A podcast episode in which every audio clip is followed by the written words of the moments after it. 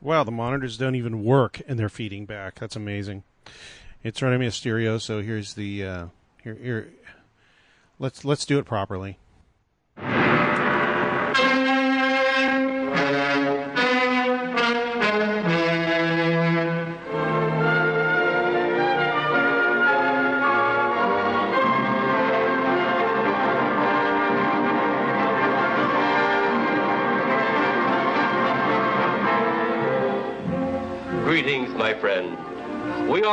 Interested in the future, for that is where you and I are going to spend the rest of our lives. And remember, my friend, future events such as these will affect you in the future. You are interested in the unknown, the mysterious, the unexplainable.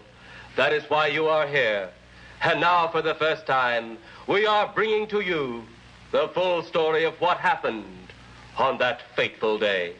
We are giving you all the evidence based only on the secret testimony of the miserable souls who survived this terrifying ordeal. The incidents, the places. My friend, we cannot keep this a secret any longer. Let us punish the guilty. Let us reward the innocent. My friend, can your heart stand the shocking facts about Radio Radio Mysterioso.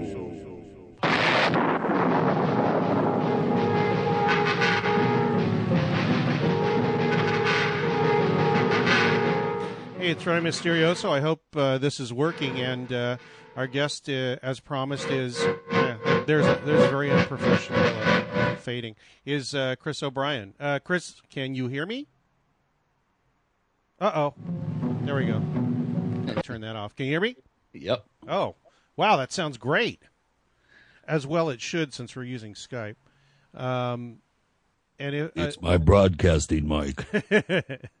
yeah, that's right. I forgot to turn my uh, bass up on mine so that I sound like more like a uh, radio show person and uh, less like a uh, geeky person doing a podcast or whatever they're called.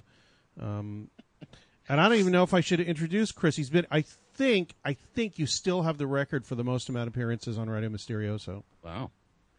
Cool. And uh, the Chris is author of many, many, many, many books, uh, and you know what they are: uh, Mysterious Valley, Enter the Valley, Return of the Son of the Valley, and uh, so- the Incredible Shrinking Valley, uh, and uh, the Amazing Colossal Valley Right. and um, uh, Stalking the Tricksters, a great book. And then most recently, the book we're going to talk about, probably mostly, until we get sidetracked like we do, which is Yeah, fine. we always do. Yeah, well, that's what this show's about. Um, should be called Radio Sidetrack. Uh, the newest one is um, uh, Stalking the Herd.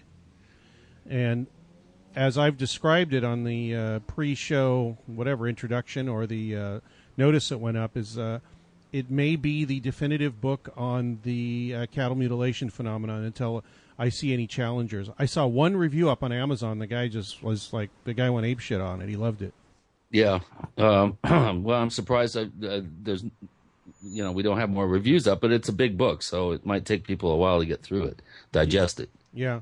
Uh, have you had any reaction from anybody that hadn't read it while you were writing it, or you know, but pre-release?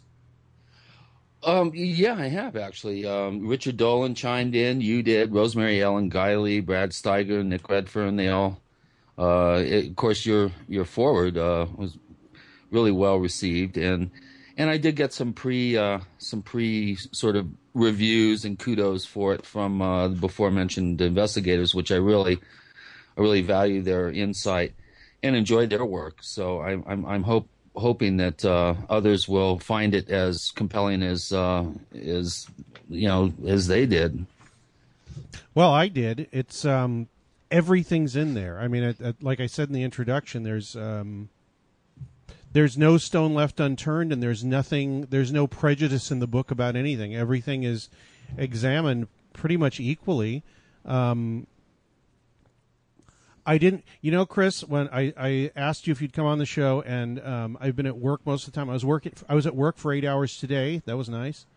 Um, and uh, I didn't write any questions down because I figured one, I know you. Two, I've read the book, Right. Three, we'll talk about whatever we want to, even though I'm going to c- call the interview "Stalking the Herd" because um, you're doing interviews for the. How many interviews have you done so far for the book? Well, I've I've done I don't know probably ten, and this week is really packed. I've got probably another dozen, uh, ending with Coast to Coast with George Knapp on uh, a week from tonight. Oh, cool! You're on with Knapp. Yeah, Did you swing it that way, or did it? Uh, that just yeah. I've I've been on what uh, I think two or three times, and always with uh, with George Knapp. Uh, I just find his uh, his knowledge and his no nonsense kind of you know ask tough questions approach uh, I think better suits my particular likes and dislikes from a radio host. Uh, not to slag uh, George Noory and and Ian and others who, who have been on the show over the years, but but George George and I kind of come from this from the same I, I think from the same place in terms of really trying to be brutally objective about things and and not really hyping up particular elements of a of a given story or subject. And I just find him uh, to be his questions. I think are, are more uh, thought out, and and he doesn't just kind of sit back and, and nod his head and go, well, "That's interesting. Uh, tell us more." You know, he he, No, he, he, tough- actively listens to you. Yeah. Yeah, he's he's good. He's very good. He's uh, one of the top journalists we have in the Southwest. So uh, I, I I'm honored to be on with him. Yeah. At some point, uh, if I write something else, I would love to go uh, be uh, interviewed by uh. Uh, I feel the same way that you do. I mean, he, he actively listens. He'll stop you and say, "Hey, wait a second. He won't say you're full of shit. He'll just say, "Explain yourself here," or you know, this doesn't make any sense to you know, uh, this isn't making any sense to me. And you know, whereas some of the other hosts would probably just let it slide. They just let you go. Yeah, exactly. Because they're- yeah, he, no, he really listens, and Yeah. and if he and if wants to something know, he's a journalist. That's why he's a journalist. exactly, exactly, exactly. And I, I, I- I- like you, Greg, you're you're very much that way. And I've I've always said that you're this is my favorite show to be on besides the Paracast. Um, in, in terms of being a guest, this is uh, you know, this I. I just I I love it when when the two of us sit down, whether it's on the air or off the air. I just really feel like you're the kind of person that uh, can appreciate the amount of work that goes into some of these subjects that we discuss. And uh, you know, I'm I may come across sometimes as uh, you know a little true believer ish on on the Paracast, but uh, you know, I I do ask tough questions, and I don't. I don't accept uh, things at face value, and you don't either. We're always trying to look kind of around the curtain and uh, you know into the box from outside of it. So Yeah. I really do appreciate that. Yeah. Well, the other thing is, I, I'm not going to interview people. One, I'm not interested in. And Right. yeah, and two, that's like you know, why don't you interview this person? It's just you know, that he has this great idea about so and so. Well, I'm not interested in that. Or like, or number two was, you know, why don't you take so and so to task? And it's like because I'm not learning anything from that person. You know, whoever it might, I can't even think of anybody right now. But like, if somebody asked me if I wanted to interview, say, I don't know, uh, let me just pick on him again, Sean Morton. No, I don't want to interview him because there's nothing he says that I want to talk about. And on top of that, if people don't, you know, if it o- isn't obvious to most people that are really into the subject and really trying to find, I don't know about answers, but, um, you know, are, are trying to educate themselves, that's not a person they're going to go to. Whereas, you know, Nick would be, or or you would be, or or Bob Emenegger for that matter, or somebody that's really smart like Bob Emenegger that nobody talks to, that has all kinds of great stories and Right. provides, you know, a different kind of perspective. Um, Right. That's the kind of stuff. Did you ever hear when I was on with him? And the, I talked to him one time for half the show just about his songwriting career. Oh, you're kidding? No, I missed that one. Oh my god. he wrote a bunch of novelty songs, and he wrote all the songs that were used on the Lance Link Secret Chimp show. Oh, there's a little there's a little bit of arcana for you. I love yeah, it. and he wrote he wrote a um a, a novelty song about Halloween, and I can't like Merv Griffin or somebody sang it. I can't remember, but Oh, no kidding. I didn't played it on the show, and he was amazed. He goes, "I haven't heard that since I wrote it in like you know 1968 or whatever it was." He was roommates with um, um, Super Dave, or no, no, he wasn't new roommates with Super Dave. Uh, Steve Martin was roommates with Super Dave, and he knew Super Dave's um, uh, brother. Super Dave's brother is Albert Brooks. Oh, no kidding! Wow. Yeah, they're, uh, they're- it's Albert Einstein. Do you know Albert Brooks' real name is Einstein, and his brother's. Oh, uh, you're kidding me! I didn't know that. Yeah, so he knew Albert Brooks. He goes, "Yeah, I, I was, I was, uh, or no, he knows Super Dave." He goes, "I, I was hanging out with with uh, Albert Einstein's brother." And I said, "Bob, who? Albert Einstein didn't have a brother." He goes, "No, that comedian, you know, Al, oh, he's Albert Brooks, yeah." And so, oh, I had no idea. Oh, Yeah, so- God, I learn something every day. yeah, and he, he told me Steve Martin came to his daughter's wedding because he was he was uh, friends with Super Dave and Albert Brooks. it's very strange stories. Did he play banjo? I don't know. I think he should have. God, he's a good banjo player, world class. Yeah, we went we went and saw him here. Uh, Sigrid got tickets, and we went and saw him at the uh, Pantages Theater here. It was it was a lot of fun. We were like in the fourth row. It was great. Wow. Yeah, he's a picker, man. Yeah. From way back, from the mm, early to mid '60s, I think he Yeah, first started playing professionally. yeah. He's been doing. Yeah, he's you know like you said, world class because he's good at it. He really loves it, and I'm glad that you know he he'd tell jokes in between and all that, and they were it was he was being Steve Martin, and that's fine. Yeah. Well, he's got a great band too. Yeah, the was it the deep. What's it called? I can't remember the name of the band. I forget, but I saw a documentary on him, and I, I just was slack jawed at some of the, you know, some of the tricks he was pulling off on his banjo. I just, wow, it's just very few people in the world can do that. Yeah. All right, we got off the subject here in about 15 minutes. Not even. Chris, Chris O'Brien, why did you want to write a book like Stalking the Herd? No, well, truly, um, I know why you wanted to write it. You just wanted to say, look, this is everything I've learned up to now. It's probably, you know, it, it and um, I want people to know it, and maybe, and I, this is the reason I kind of put things out there too. Maybe somebody has a perspective on something I didn't know, and by putting all this information Yeah. out there, so is it, I, I guess it was part of your motivation. But what else? Well, you know, because I, I, you know, unfortunately, I mean, let's let's get real. I mean, going out and investigating a you know a dead necrotic cow rotting in a field is, is probably my least favorite thing to do in life. I, I just I I I think I've officially retired from the actual field investigative work.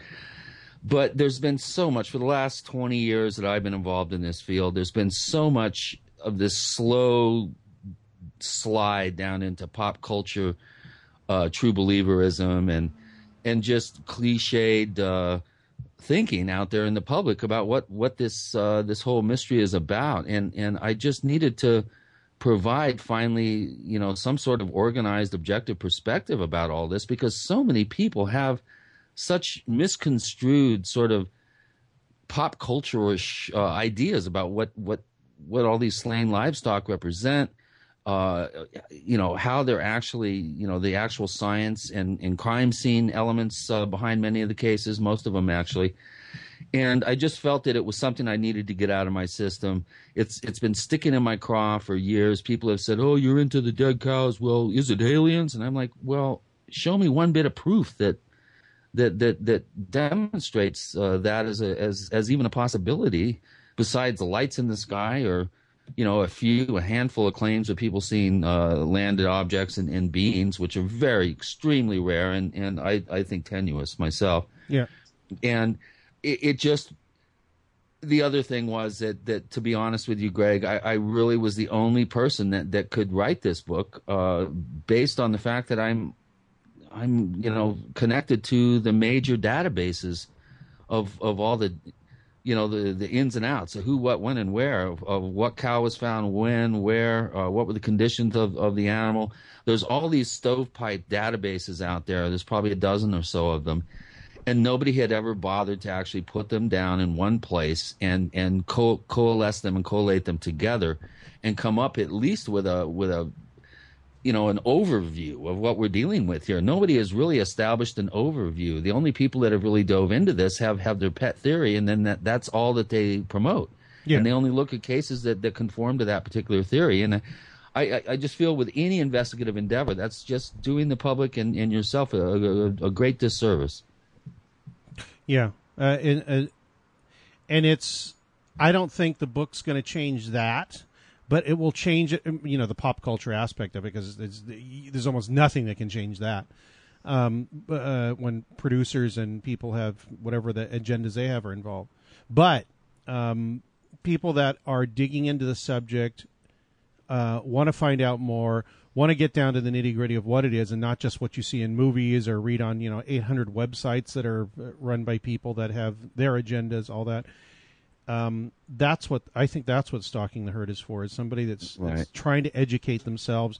And like I said a little earlier, if if we're lucky, since you're not going to do it anymore, at least not you know full time and in, in the field, maybe somebody will take it over and use this, have all this data available to them as a, a as a jumping off point. Just like, uh, well, I don't know if you really did. I don't think you did because you're one of the first people that was out there, besides Linda Howe. Oh, and I guess Gary well, Massey. no, there, there have been there there have been David quite, a- quite Perkins, Gary of people over the Massey, uh, uh, Tom Adams, those people. Yeah, Tom Adams, Tommy Blann, Peter Jordan, even Bob Pratt got involved Oh uh, yeah, for Peter a while. Jordan. of course, that's uh, right. The I think the reigning uh, padrone of mutology, if you want to call it that, is David Perkins, who Yeah. helped you know who's helped me immeasurably uh, over the 20 years that I've been involved in this. David and I are actually already uh, working on a follow-up book, which is an analysis of this book Yeah. uh, because I didn't, I literally didn't have room to go through a full scale, in depth analysis of the data. Yeah, I uh, remember. this book just presents all the data, and then at the end, kind of goes into where I think some of the evidence is leaning, which is the monitoring of the environment and mad cow and other things. But yeah, we'll get but to we that. needed to we needed to get everything out there, and also look at all the other animals around the world that have been found. There's seals in the Orkney Islands, uh, you know, huge potted dolphins in France, uh, you know, weird ass cases in the Canary Islands, Puerto Rico, bizarre cases down in South America, uh, some really head scratching cases from Australia. Of course, the, the pervert horse slash, slashers and, and sheep mutilations in the UK. yeah. All this stuff is in there, and I, I really attempted to the best of my ability to to to give as full an overview as possible without without getting caught up in too much minutia. Yeah. What is, and I always ask this in some form or another, because you started mentioning all these other things that you would put under the purview of mutilations, like the dolphins or um, some other types of animals. What what was that, and why would you put it in the same category as a as a as a quote unquote mutilation? Well, it was over. I think it was over about a six to eight week period. Uh, dolphins were washing ashore, uh, you know, on the beaches of, of southern France. If I, if memory serves me correct, I don't. I haven't memorized all the details of this, but they all exhibited the same exact kind of wound around their, around their what would be the neck area, I guess, on a dolphin, and. Uh, and several hypotheses were thrown out there. The most uh, compelling one was that it was the U.S. Navy killing off dolphins that they had trained, and they these collars uh, were like had some self-destruct mechanism. These collars that they they would put on them, uh, which was one theory that was put forward, but. It's not by accident that uh, you know almost I think it was uh, upwards of 50 dolphins were found with the identical wounds and and also uh, seals in the Orkney Islands. They had these weird perfectly uh, clean incisions that, that were like a candy cane stripe uh, uh, down their body. I have a photograph of one in the book. Uh, you know, the Orkney Islands, I mean, we're talking way up there, almost to the Arctic Circle. I mean, that's way up there in the northern latitudes. And, and why these animals would show up with, with these particular fairly consistent, uh, you know, incisions, uh, is very, very puzzling. At least it is to me. And I thought at least I should mention it, you know? the thing is that about um, those other animals, I don't think that if they, you know, if they were killed by some sort of human hand or something that wasn't natural, quote unquote, as a predator, um, they're, also unexplained animal deaths. And your unexplained animal deaths is are ones that appear to be not natural. So that's why you're including the. Uh, Correct. yeah. and the consistency of the wounds from uh, case Oh, to right, case. right. Yeah, uh, that that that is kind of a telltale sign for me that there's some sort of program or there's something you know adverse that's happening to these animals, but it's in a systematic kind of fashion. And and I felt that that that these cases deserve mention, uh, just like the horse slashing cases. Uh, some in the 70s and and uh, a bunch in the in the 90s uh, in in the UK. Uh, these may have been kind of deviates. Some of these uh, cases uh, also featured. Uh, how would I put this? Uh, deviant sexual uh, evidence of, de- of sexual deviance, uh, which is a little disturbing. Yeah. But um, you know, again, you know, people think that, that, that cows are the only only animals found in this condition, and, and it's not true. Almost every warm blooded animal you can you can think of, uh, most mostly plant eaters, herbivores, uh, have been found in this condition.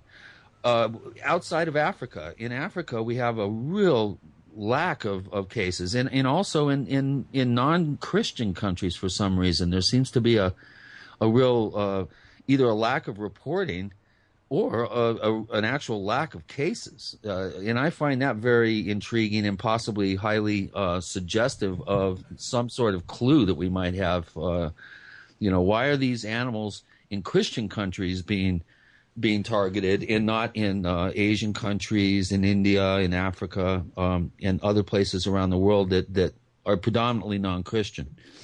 Or actually more less meat eating as well, or is that does that not hold true? That also holds true. It's the top meat eating countries that uh, feature the most, uh, you know, the largest number of cases. Um, Australia, uh, parts of South America, uh, obviously the United States, Canada, um, you know, parts of Western Europe.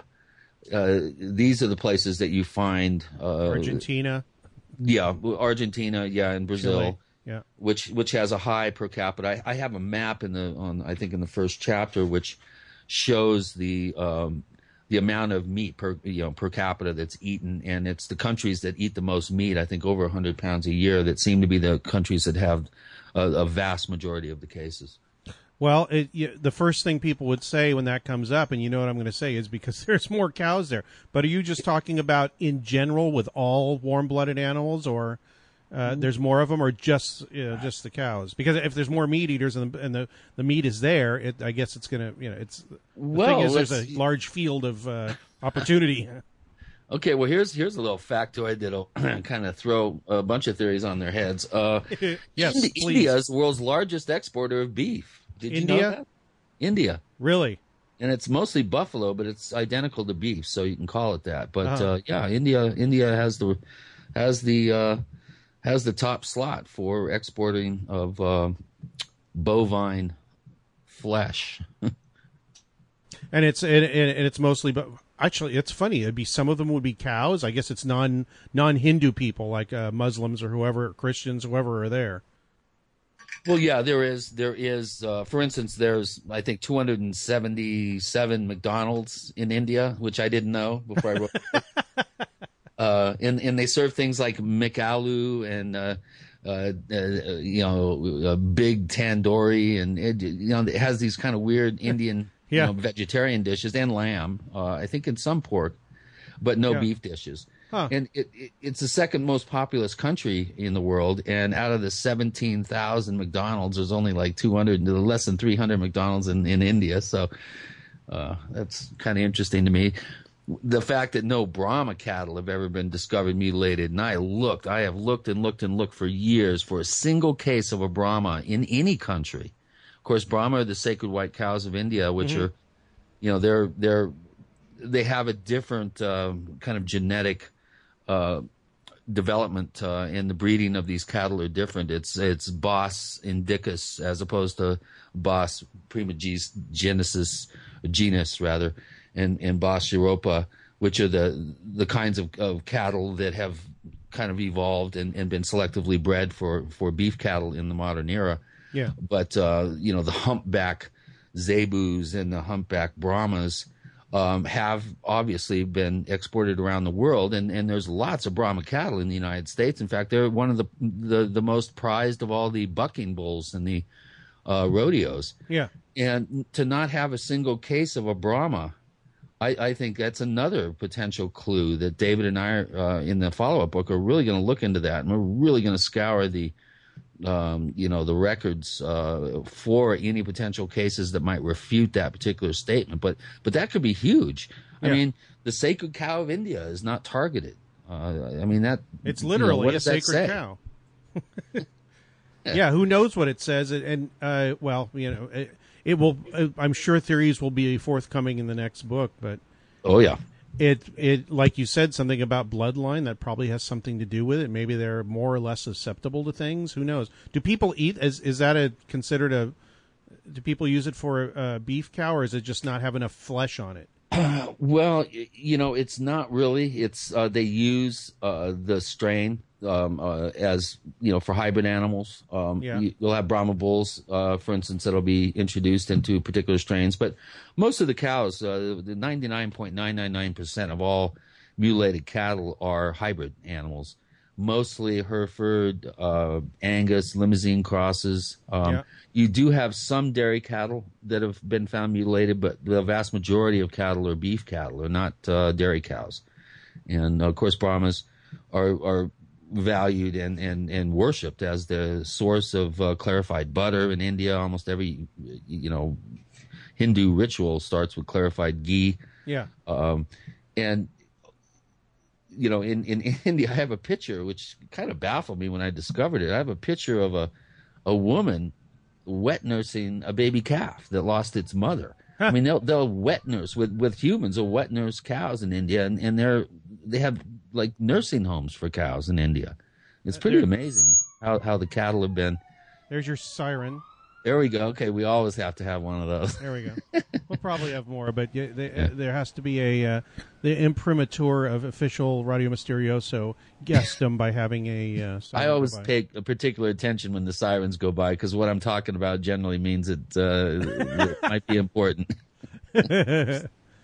um, another, another thing I remember and found fascinating in the book was um, the uh, examination of, uh, you know, there's a whole chapter I think on, you know, where do cows come from? What is our relationship to them? What has Right. how has that changed over the last few thousand years? What is it now? How does that uh, uh, affect? How, how does it speak to what's going on with the cattle mutilations? Maybe you can give a little because nobody's ever discussed that before. Well, no, and that's that's part of the problem that I, I feel has been sort of extant in this whole subject area over the last you know thirty years. Is Yeah.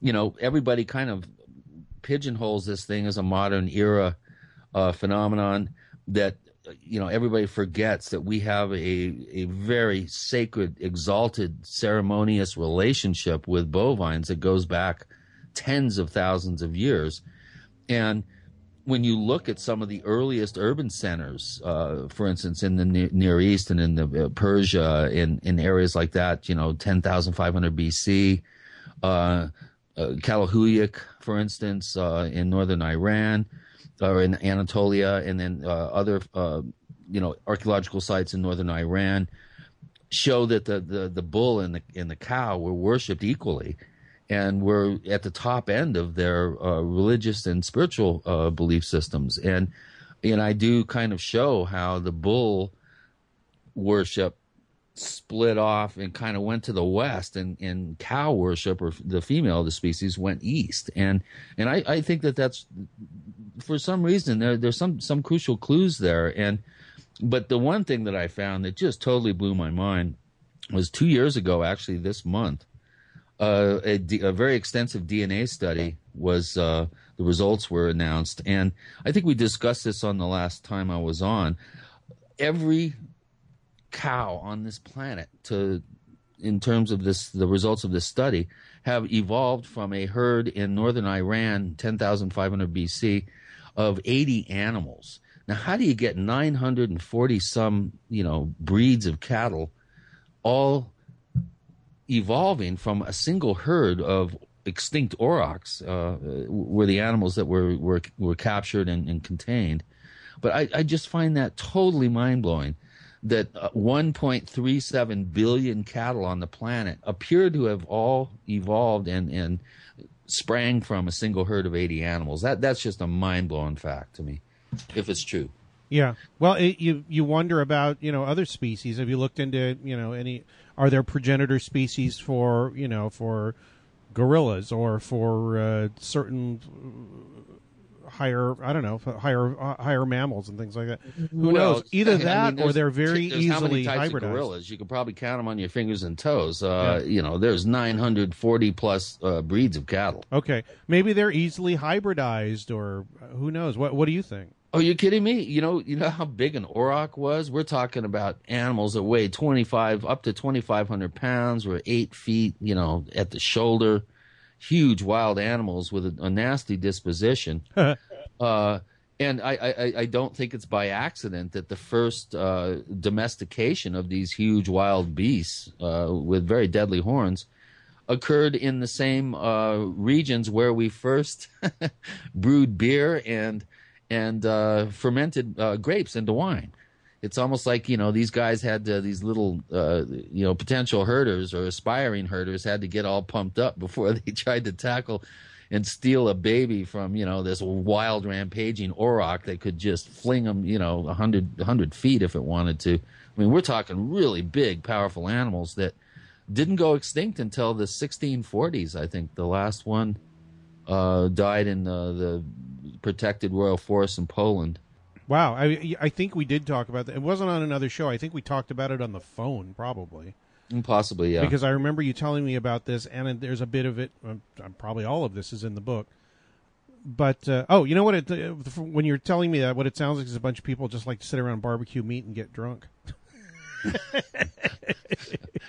Well, it's one thing to hunt these things. It's another thing to try to capture and contain them. And imagine right. the ritual that must have taken place when they presented that big old mean nasty bull with a nice, you know, big big eyed cow, you know, all probably decked out in all sorts of finery. Uh, because, you know, they they quickly had to uh, somehow breed the you know the, the fierceness out. and the wildness out yeah. of out of the animals and and they were able to do that and in fairly quick order about 900 years i think then you start seeing the real you know the the more docile uh, domesticated uh, cattle. Uh, the original animals that they had to work with were wild animals. I mean, they, they would tear you up.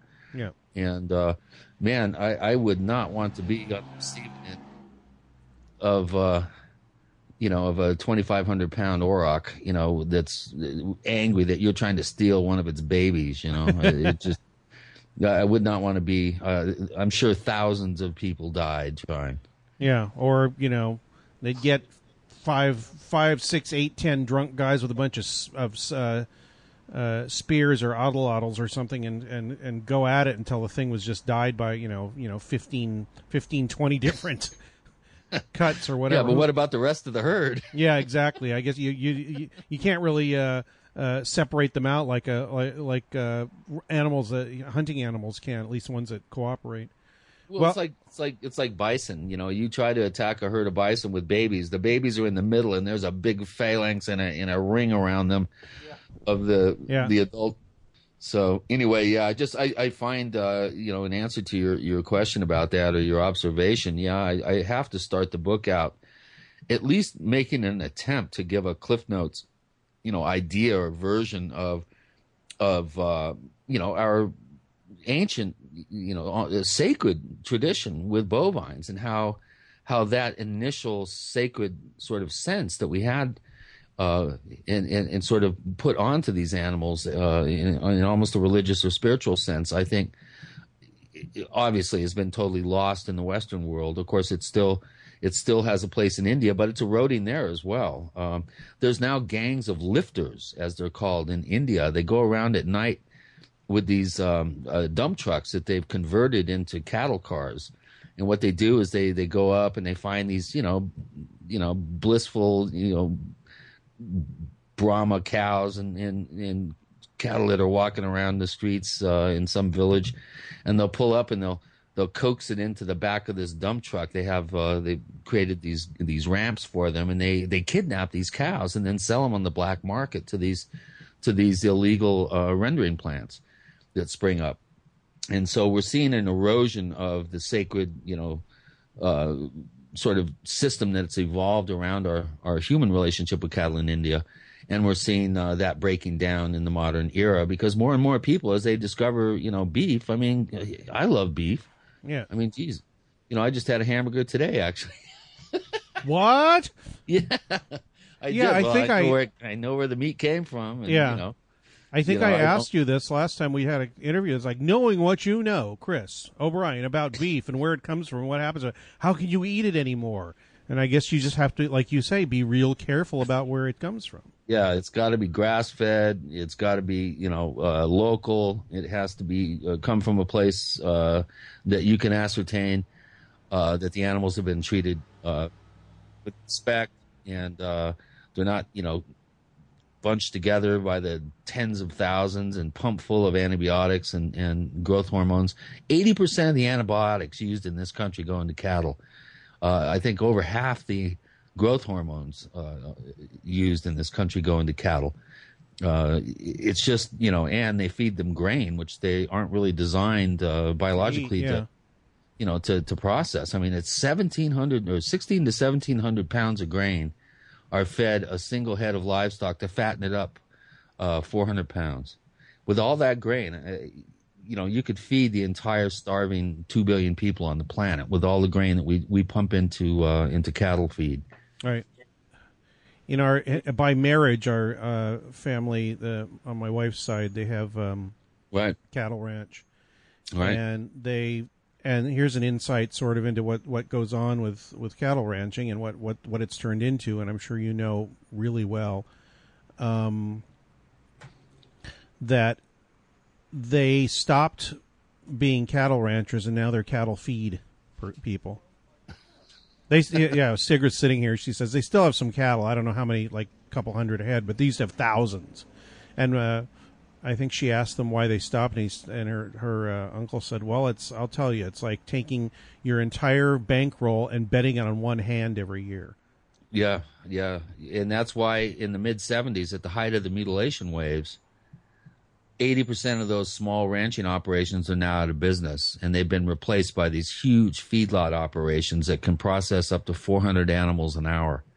Yeah. I mean, we're talking, uh, uh, you know, we could be talking a political agenda that's been, you know, piggybacked on top of what other, you know, other potential agendas uh, are behind the mutilation of cattle and other livestock. I think a, a major contender in my mind, is driving small ranching operations out of business and consolidating all these ranch lands. The location of these major feedlot operations and rendering plants is usually at the bullseye center of where waves of mutilation reports were reported during the height of uh, of this whole mystery back in the 70s. See, that's amazing, and I think you did.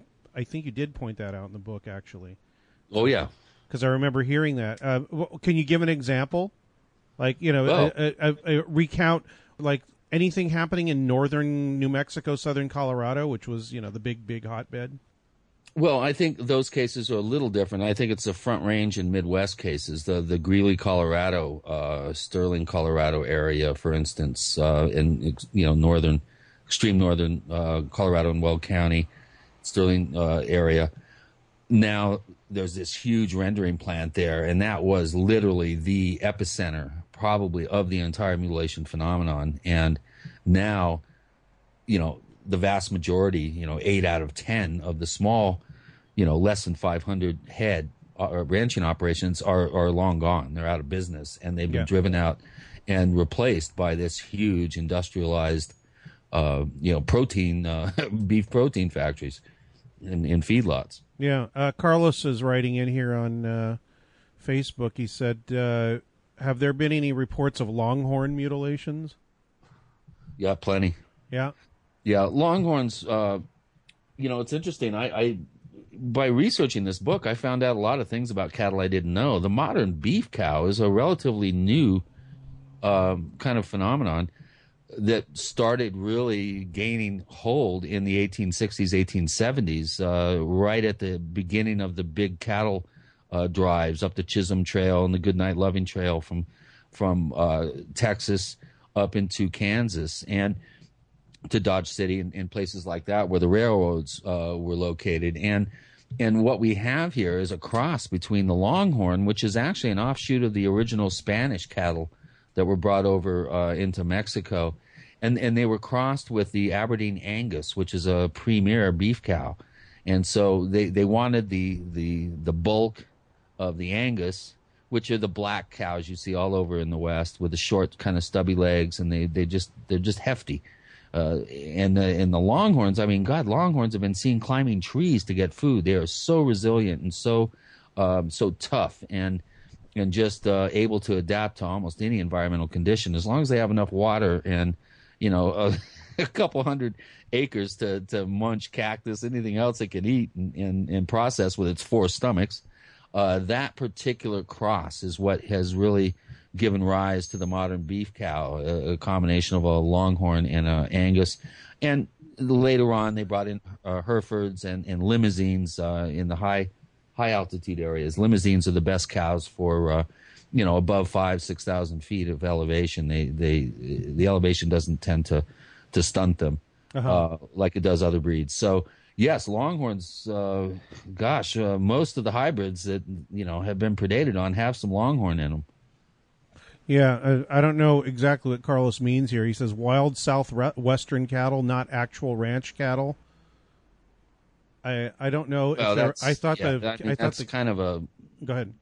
It's kind of an oxymoron. Um, you know, all cattle. You know, for the most part, uh, in the Southwest, especially in West Texas, uh, the Front Range of Colorado, New Mexico. These animals are I mean, they they're just let loose and they just have barbed wire. You know, barbed wire was the most important invention in the West, really. Uh, yeah. Uh, it, and much to the uh, you know to the chagrin of the pronghorn herds, which immediately were reduced drastically because they can't jump fences; they have to crawl underneath. So, yeah. barbed wire was a real major, major development, technological development.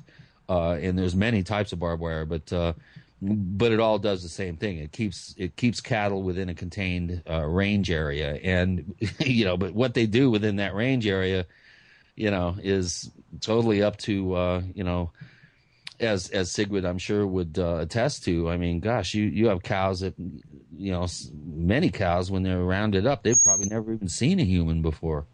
Meaning they're just range range. They're just they're Yeah, just free they're just- range they're until they're just, until they get to a certain size, and then they herd them in and take what they need. Exactly. And boy, I'll tell you this: the Longhorns, man, they are tough. They are a tough, resilient breed of animal. They can survive in some of the most adverse conditions. Of course, with the droughts that Texas has been having the last, uh, you know, six, seven, eight years, I'm sure some of the Longhorn herds are having a hard time uh, managing, uh, you know, eking out their existence. But, but out of all the cattle out there, Longhorns are, are by far the, the, you know, the most resilient uh, the, the, at least uh, to my knowledge.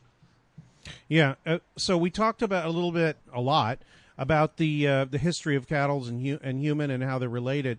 How far back does the mutilation thing go? As you uh, as you would say, you know, a I guess classic mutilation. I don't know, as opposed to a modern one where you you know you've got. Well, I don't know. Is there a difference?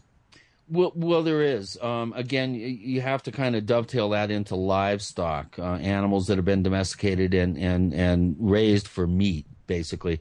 Yeah. The earliest known outbreak that I've been able to discover uh, historically with, with fairly good documentation is 1606 in uh, the shires around London during the reign of James I. Uh, there was hundreds of sheep mutilations at a very, very crucial point in Western history. It's right during the time that uh, James I was rewriting the, the Christian Bible. Uh, Shakespeare was writing Macbeth. Uh, the Guy Fawkes uh, gunpowder plot uh, kind of you know was was uncovered, and it was during this very crucial about six month period that you had a wave of, of sheep mutilations around around uh, London, and that to me uh, is the earliest known documentation that that I know of of of you know waves of of unexplained livestock deaths. Now with the cattle, it gets into a little trickier ground because the earliest waves of cattle mutilations were were preceded by waves of cattle uh, rustling, you know, with lots of helicopters involved and gunfights between helicopters and, and ranchers and and even outbreaks uh, prior to outbreaks, uh, hairy hominid reports, believe it or not. So, in terms of the cattle, it's really tough to really nail it down. We do have some cases from the 20s uh, in in Australia. Uh, there were uh, many more sheep found uh, mysteriously slain, but also there were uh, scattering reports of cattle as well. Um, but in terms of the classic mutilations, you know, we're we're looking at the first real known cases uh, that are documented in '70 in in Minnesota, um, and and then later, you know, parts of Iowa, Kansas. But again, it was mixed in uh, initially with uh, waves of, of, cattle rustling, and uh, also cattle that were shot and uh, shot with firearms and then found in uh, cut up. So it's almost like whoever was uh, originated the mid 70s waves of um, you know 75 through you know 79 with the the hell years as I call them in my book those waves tended to be uh, preceded by by you know fairly well actually very well documented uh, reports of uh, massive cattle rustling so it's it's almost like at first they they tried to steal the cows and not leave any evidence behind. But uh, because there were so many uh, reports of helicopters, of strange lights, uh, spotlights on, on, on animals and herds, and and you know vigilante uh, groups forming in ranchlands uh, in the eastern Midwest, that uh, then they switched, I think, their their mo and started started actually mutilating the animals in secret and leaving them behind instead of trying to rustle them. Uh, now, Linda Howe's never going to tell you that. you know, why would you switch from stealing cattle to just killing a few here and there? Uh, because there were like armed vigilante groups uh, roaming the countryside looking for helicopters to shoot them down. Oh, okay. So, uh, but okay, so somebody wants these cattle for some reason or another. Um, I, I probably a lot of people know what what we're getting at here and where we're going to go with this, but that's fine. But somebody wants these cattle for some reason or other, and they find the best way to do it is to just take what they need and then you know uh, do, well, do what they need behind, to do to the cattle. It's not a crime. Yeah, and if if it's if they leave it behind, then it's not rustling, it's not stealing, and and right, and, nobody and official police reports might not be filed, and and it, there's plausible deniability. Okay, so what? Um, here here we enter the area of the uh, the neophyte, and why would somebody be doing this? I mean, we, well, we can discuss this a little bit. Sixty-four million dollar question. Uh, okay, you know. what is the what is your what is your favorite theory now? Open to you know, obviously open to uh, uh, uh to be well, to be changed or edited or or completely right. thrown away well, whatever theory I come up with, if I get into a debate and take the opposite side, I will win. Yeah, so exactly. For every theory you come up with, there's more than enough data to refute it. So okay, well then let me take it from the other direction. Even after reading the book, and uh, and sort of pointing out to you places in it that I you said you know read it and see what you you think about it. Even after reading the book, I could not disabuse myself of the idea um, that Gabe Valdez put in my head and a few other people of the um, clandestine uh, monitoring of health thing. Yeah, yeah, and that that I think in terms of all the theories that have put, been put forward, including the skeptics and debunkers saying that there's no mystery here, this is just misidentified scavenger action you know, to the ET proponents who claim that these are animals being taken for genetic experiments and they're using the parts for some sort of hybridization program, blah blah yeah. blah. And they're really bad at it because we could do it with one one or two cows, and they need thousands apparently. Well, I mean, all you'd have to do is go into a, a rendering plant and slaughterhouse at night, pick the lock, go in, you have as, uh, enough yeah. genetic material. Yeah, exactly. So anyway, obviously, to me, this indicates that it's not so much the animal uh, per se. It's where the animal is located in the environment. And early on, David Perkins, uh, who I feel is the the most important figure in this ent- the entire field uh, and has been for many years, his initial you know idea after four years of looking into this from 75 through 79 he realized hey there's some pretty interesting uh, correlations here the the most important one is areas of high incidence where these animals, uh, waves of these animal deaths and disfigurements are occurring are downwind and downstream of where we process, mine, enrich, and utilize uranium. Oh. And so that that to me, the environmental monitoring theory has always had the most uh, sticking power yeah. in terms of uh, the amount of data to support that particular theory. And I really do have a sense that a major portion of these cases, not all, but yeah. a major portion of these cases have to do with monitoring the effects of pollutants, most notably uh, uranium, uh, in the environment.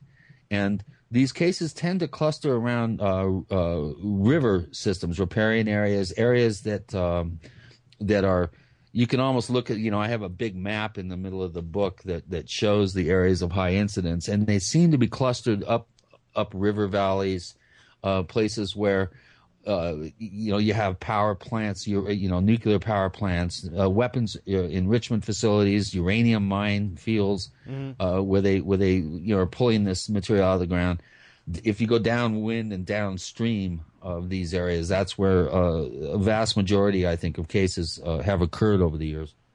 Yeah, uh, th- this is a thing I agree with, and what you said just a few minutes ago was if you got in an argument with yourself, you would win the argument on the other side. What is uh, what argues against that? Because that, that's one I've got stuck in my head. I can't get it out of my head, and I, I, I'll, you know, I have to guard against being getting to the point where I have a theory which I just filter everything through. So how could you disabuse me of the idea that that's what's going on? What what disproves that well, theory? in terms of arguing against that theory, it, it, would be difficult to argue that one. But I would point out cases that are upwind and upstream of places where we utilize uranium, cases in.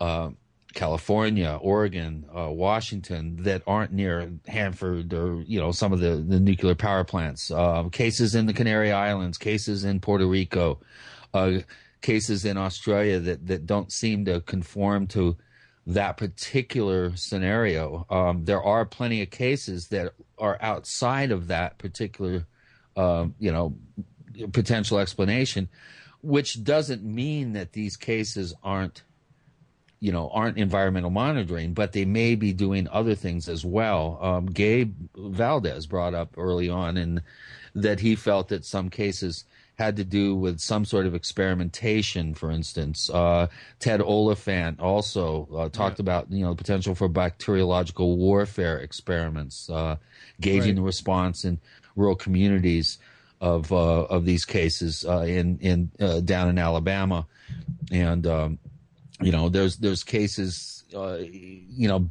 Betty Hill of all people investigated one of two cases ever reported in New Hampshire. Huh. Uh, and again, uh, you know, we we don't have that that direct correlation with uh, with uranium, uh, but you know, again, I think that this. I've always said uh, I feel multiple groups are involved. There's multiple agendas. Uh, these agendas are being stacked one on top of another. They're using you know one agenda's cases as a red herring to maybe take the uh, you know the the concentrated efforts of investigators uh, you know try to dissuade them from going in this direction and going in this direction. They're using each other's agendas as as red herrings. Uh, i think it's much more complex than a one size fits all answer. There is no one size fits all answer. I don't care right. if you're you're a debunker, uh, you know, someone that thinks it's ET, someone that thinks it's environmental monitoring. Yeah. All these theories have an Achilles heel, and I think if you look at them in toto, you know, the mass of these cases, and and you start filtering out particular agendas that could be operative, then you come up with, I think, a, a more well-rounded uh, possibly you know clearer picture of of what we're dealing with here. What might uh, that clearer picture result in? And I also wanted to ask you, and these are two different questions, and maybe we'll get back to it. When you say they, who are these they you are talking about? Well, you know, whoever these these groups are, um, I, I do think that there is some you know, th- there's also the possibility, and I point this out uh, in the last chapter. I mean, when we brought you know, diseased brains of Kuru victims from New Guinea, you know, which were uh, it's a transmissible spongiform encephalopathy, which is like mad cow disease, Creutzfeldt-Jakob's disease, scrapie, yeah. chronic wasting disease. Yeah. This occurred uh, among the Fore tribes people in northern Papua, New Guinea, uh, in the 50s and 60s. And a couple of very interesting uh, you know, kind of environmental sort of medical James Bonds uh, are are involved in this whole in this whole scenario as well. And some of these brains were brought back to Fort Detrick, to the Rocky Mountain Labs, and other biological weapons uh, development facilities prior to, you know, the uh, biological and chemical weapons ban. I think in '71 or '72 under Nixon. Yeah. Uh, prior to that, we were looking for. Uh, you know, viable biological agents that could be weaponized, and and there is a very strong possibility that some of these weaponized programs escaped into nature, and so you also have that particular uh, wild card, uh, which I feel is very, very important. I think uh, we are in in one sense of the word. Some of these cases are are potentially monitoring the, you know, God, God forbid, the spread of uh, of mad cow disease and chronic wasting disease in in, in animal herds.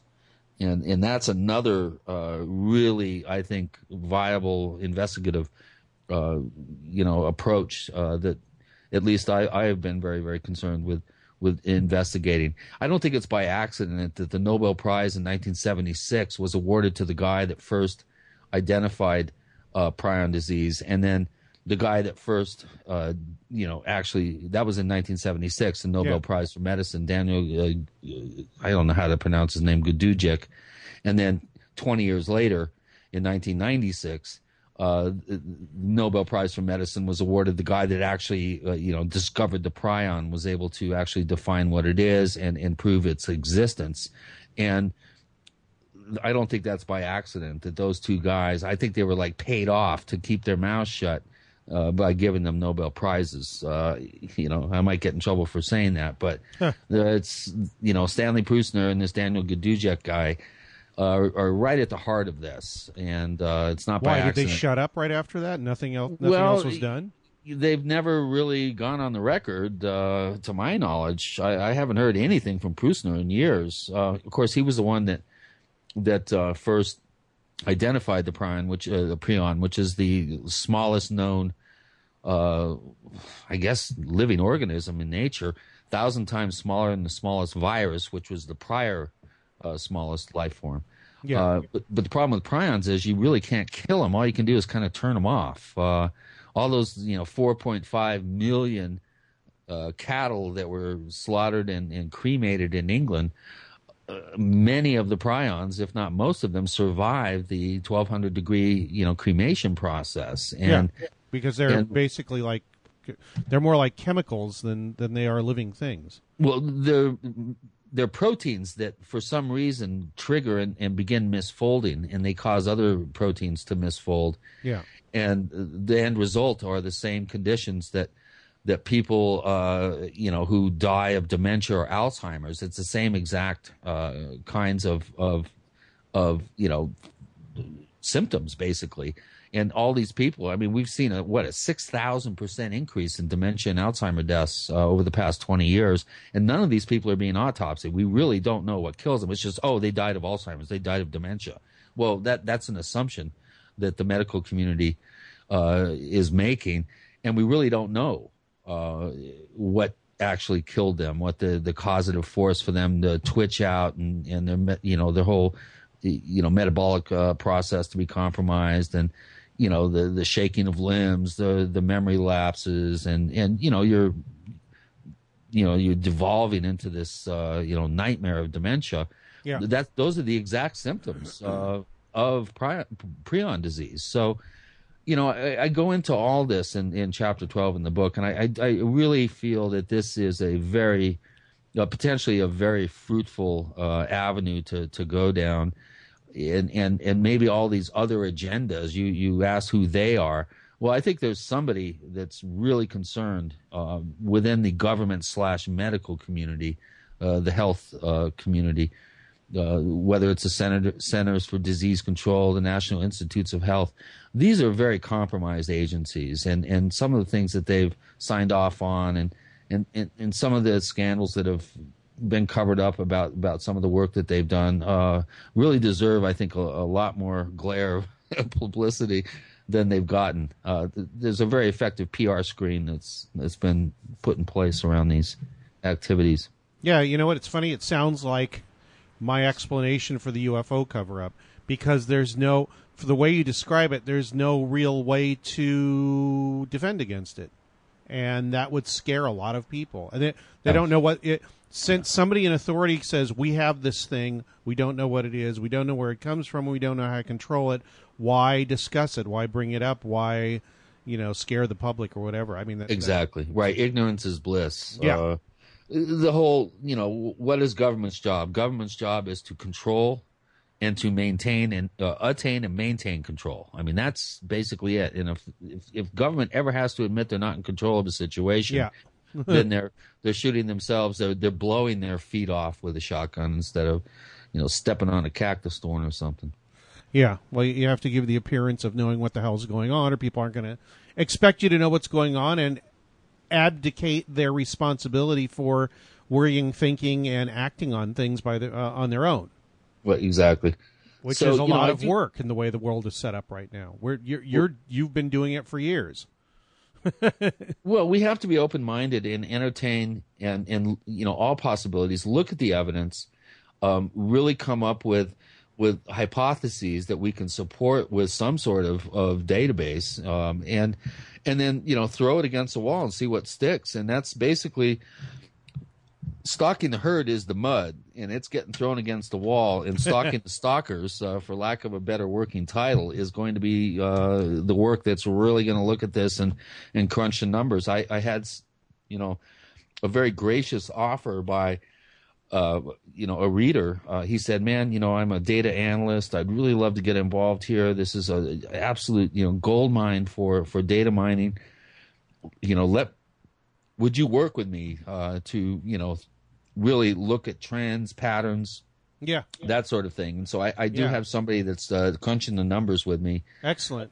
That's what should be done with the UFO stuff and, and a lot of other th- paranormal stuff is take all the data you can possibly generate and then start running them through filters and seeing what Right. patterns emerge and asking strange questions that you wouldn't normally ask. You know, right well jacques Vallée tried that uh, early on i mean yeah, being he a computer did. scientist More people need uh, it. but it's a garbage in garbage out scenario you have to have a certain i, I think you need to to uh, factor out Oh uh, yeah, yeah. any case that could be equivocal, it's got to be uh, you know factored out of the database, and just go with the with the cases that have the elements that that cannot be explained by uh, you know your typical mundane explanation, which is you know scavenger and predator action.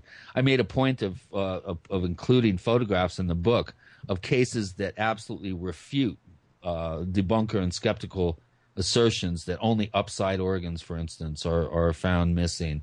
Uh, there's many, many cases where downside organs or, or both sides have been gone. Uh, cases where animals have been found in, in impossible locations that they couldn't have possibly gotten into by themselves. Yeah. Uh, the one case where the, the unborn fetus was mutilated, that, that blows my mind. Now, you know, go ahead. That, you know, that was a coyote that like, uh, you know, Just drilled- specifically decided that it was going to uh, attack the uh, a fetus. is- attack an unborn fetus. Yeah. You know, even though it was about ready to be born. I mean, the animal was found. Uh, we've had animals uh, that have been mutilated. That uh, I had a, a, a vet actually, uh, an, a large animal vet, call me up and say, "Chris, you're not going to believe this, but uh, I, I, you know, I, I went out and, you know, I."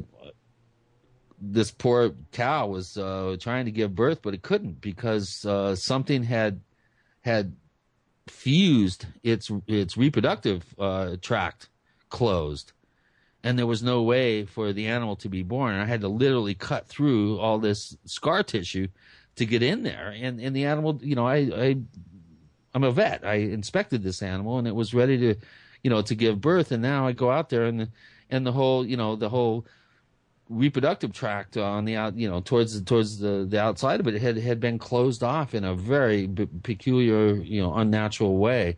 There's lots of things in nature that that can't be explained by, you know, modern veterinary science. And Yeah. you know, I'm an amateur. To you know, I'll be the first one to admit I'm not a veterinary pathologist. I didn't go to you know 15 years of of, of school and and learn to be trained to to determine you know how an animal died and what happened to it after it died.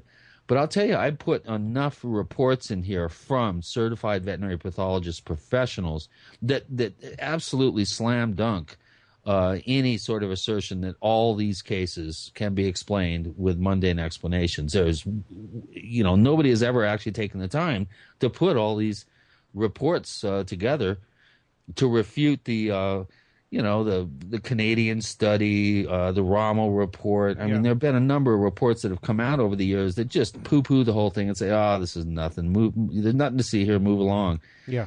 and you start talking to some of the top uh, veterinary pathologists in the Midwest in the 70s and, and early 80s, and, and there's some really good, uh, very well documented um, lab lab uh, routines and reports that have been uh, published.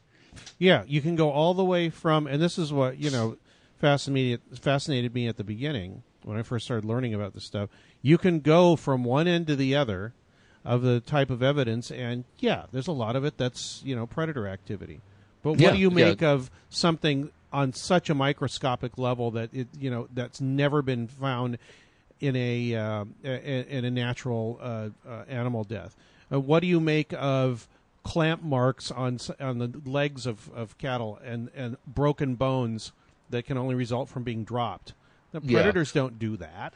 And, well, like you in know, Gates' I- case, I mean, he had cases where the animal appeared perfectly normal on the outside, and when they did a you know a necropsy on it, the thing was microwaved and cooked on the inside. How do you explain that? That's not a coyote. Yeah, exactly. And I don't it. Both, you know, and this is the same thing that happens with fundamentalist type skeptics and believers is that they ignore vast swaths of evidence in in trying to shore up whatever their idea is. And I think there's Yeah. there's also a problem here, and I whine about this all the time. And you're one of the few people that I know, you know, uh, uh, well, the few people that I know, my friends, because I don't like people that aren't like this, that will routinely push themselves to not be in a belief system. You know what I mean? It's like I, they, okay. I the, the basic of all the basis of all this that you, you have a huge problem with being satisfied with some theory. You have you're very uncomfortable when you come to a conclusion about something, and other things keep pointing at it, saying that's not the conclusion. There's a lot of stuff here that you're not looking at. There's a rush to judgment, or uh, Right. oh, I know what I call it. I call it belief fetish. Yeah. Oh man, I'm going to steal that one. I love Yeah. that. Great term. What is this? What is this? What is this? Uh, not even a belief in it. What is this certainty fetish people have? Yeah. Why It- do you have to be so that- certain that about need, something? That need to have an answer, and it doesn't matter how, you know, forget Occam's razor and Sherlock Holmes. I, I don't care. I- we need an answer. This must be the answer. It's the most convenient one. Yeah. Well, the other thing is, I never, uh, you know, I maybe I don't understand Occam's razor properly, but why is the simplest answer always the best one? It's not always the best one. No. Answers, a lot of answers come from places you would never expect and are quite complicated. Right. Well, the, the Arthur Conan Doyle quote, you know, after you've exhausted all possibilities, uh, whatever, you know, one is left, how, no matter how inconceivable it is, is, Yeah.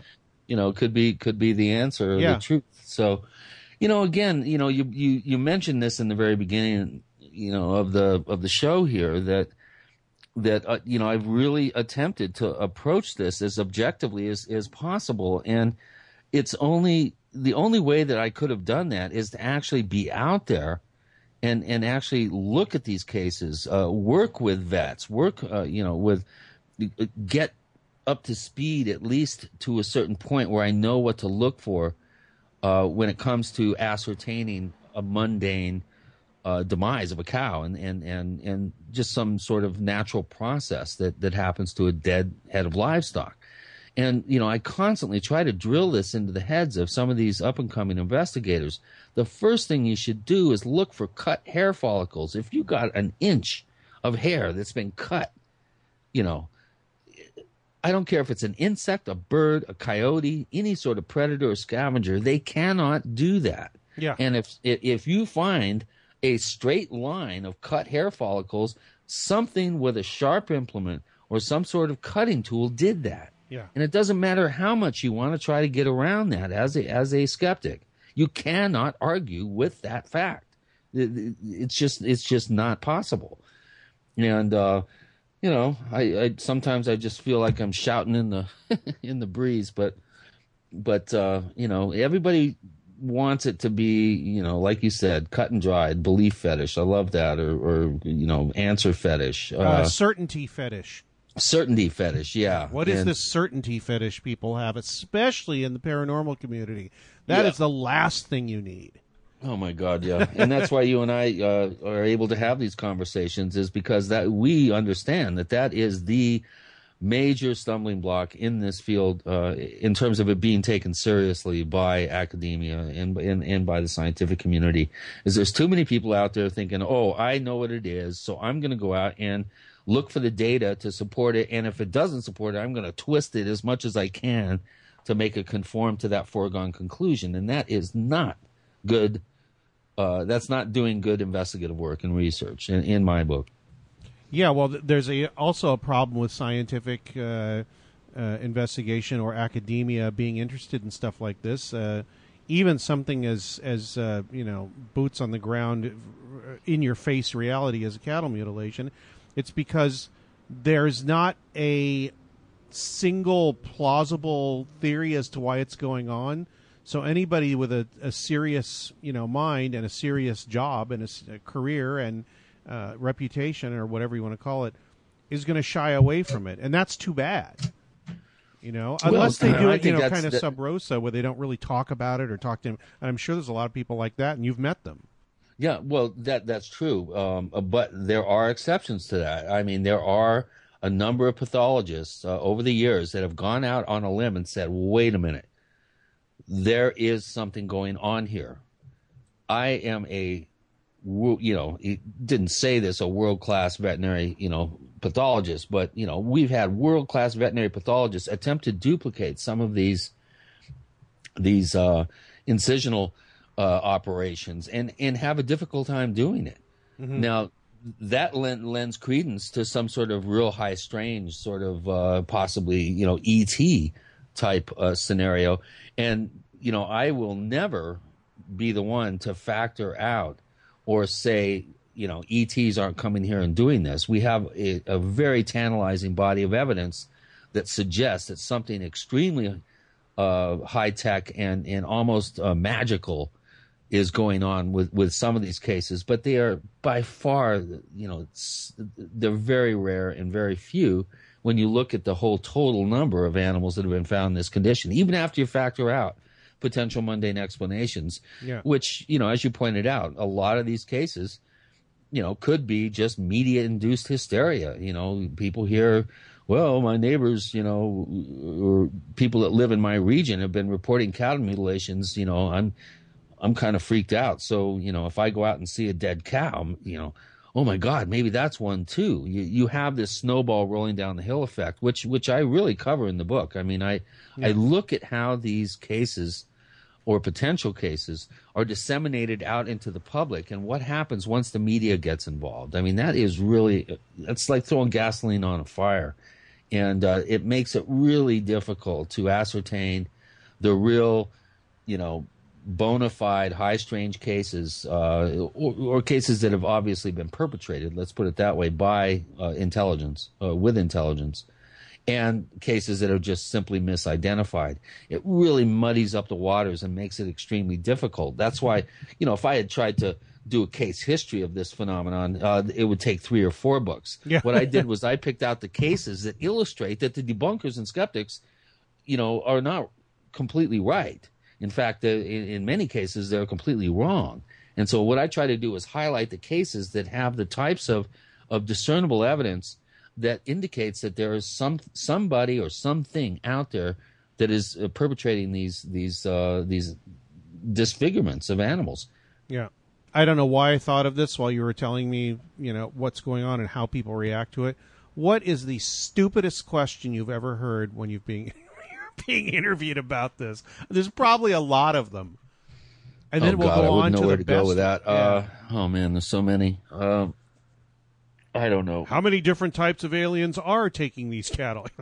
Know. yeah, it would be some something along the lines of that, or uh, you know, uh, why do you think aliens are interested in bull penises? You know, or uh, uh, that that was one I had. Uh, uh, they're they're been more than a few, Greg. Uh, that's why I try to stay away from those kinds of shows and, and stick with uh, Radio Misterioso and you know shows that at least have hosts that are you know kind of up to speed and and not totally wet behind the ears. Uh, I, yeah, I, well, I, I, like that too. I, I was listening to uh, actually today. I was listening to a couple shows I've been on, and I, I was usually I'll listen to the show to hear what I said, so I know what I've been saying, what I have, and see if there's anything wrong with it or what people have been asking. And some of these shows were so boring, Yeah, and people are trying to sound so professional, and it's just like, why don't you just be yourself? Nobody's going to bother you. Besides, the thing is, it- you're not going to make any money off this. The, you know, there's probably three people that do. So why bother being quote unquote professional about it? Just you know, the best shows, and I try to emulate, are people and people that are truly what is the word? Curious about the subject, c- truly open minded about it, yeah, have a sense of humor, really important.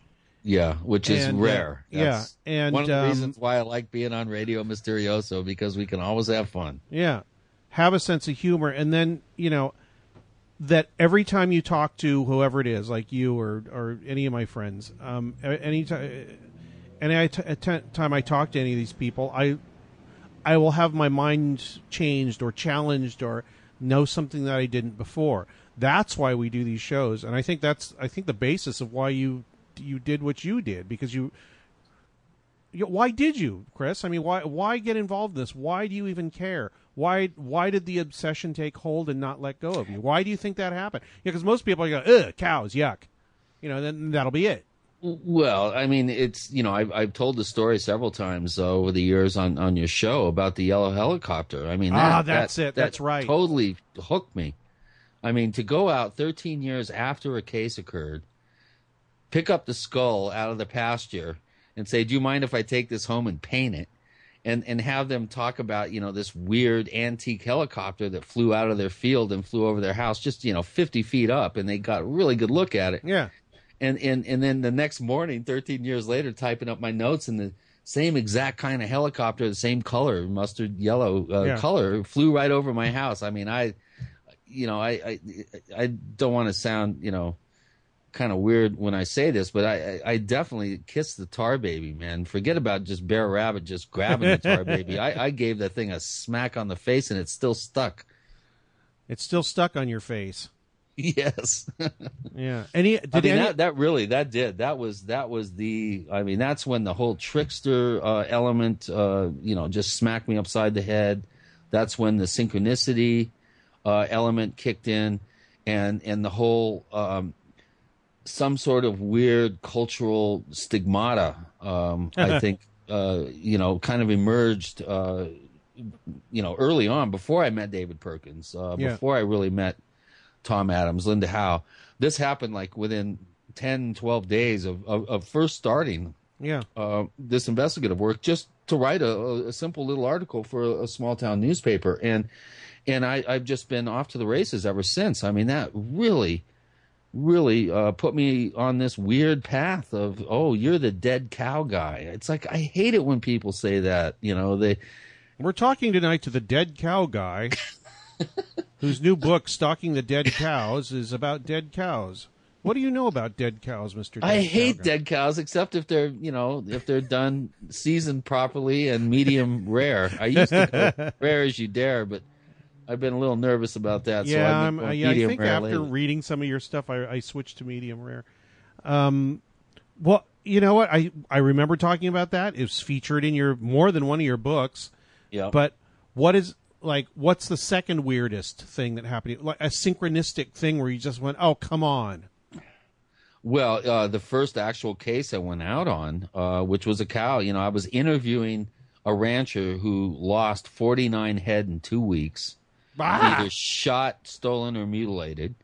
Uh, at the height of the mutilation wave in '75 in the San Luis Valley, where you know I I did uh, most of my investigative work, and then uh, you know interviewing him, and then during the interview, uh, which I have, you know, you can hear the phone ring, and he goes and picks it up, and it's his nephew going, "Is that is that cattle guy there?"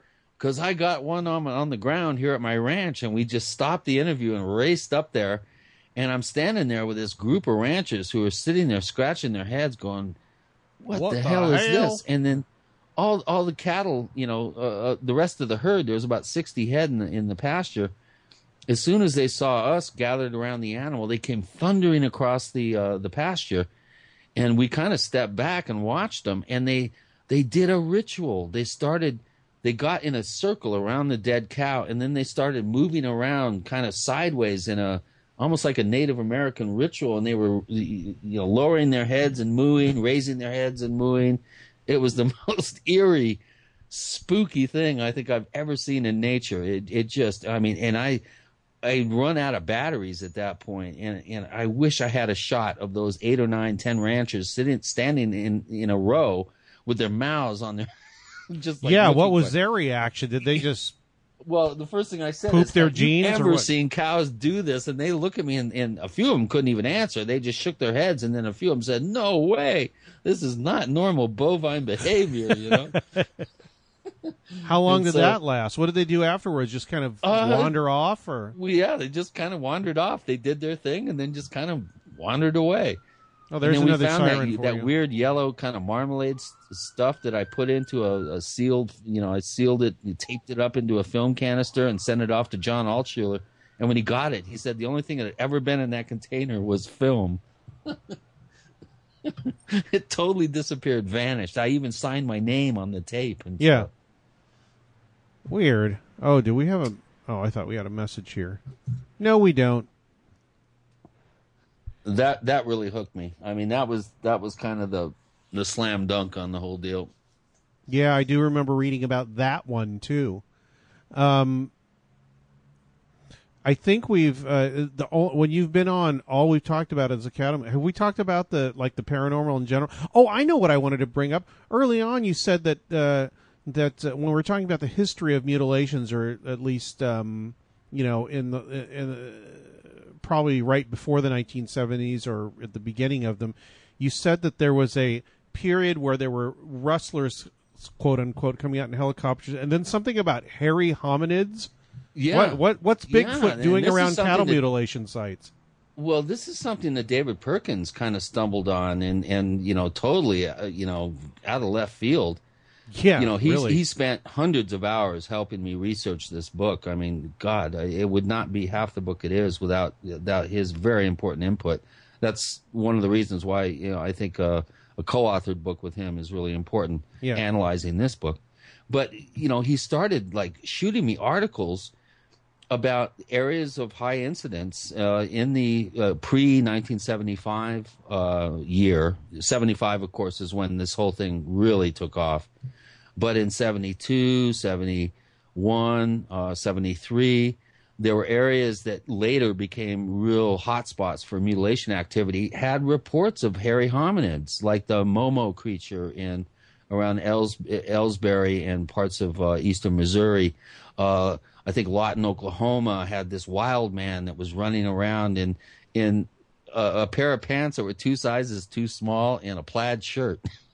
I wow, that. sounds like the Hulk. and he was something. leaping off, you know, second floor balconies and racing across the street, and tons of police reports and and stuff. Uh, and in other areas in Montana, Keith Wolverton had a, a number of, of very theatrical Bigfoot sightings. Really, was that? Did he write him up in that Mystery Stalks the Prairie? Yeah, yeah, Wow. oh yeah, and uh, in in that uh, I do quote uh, quote some of the passages in there. In fact, one report, uh, a a girl, you know, she was a teenager. Uh, she saw this thing out outside her house and fired a gun in the air, and the creature acted like she had shot it, and it theatrically like clutched itself and fell to the ground.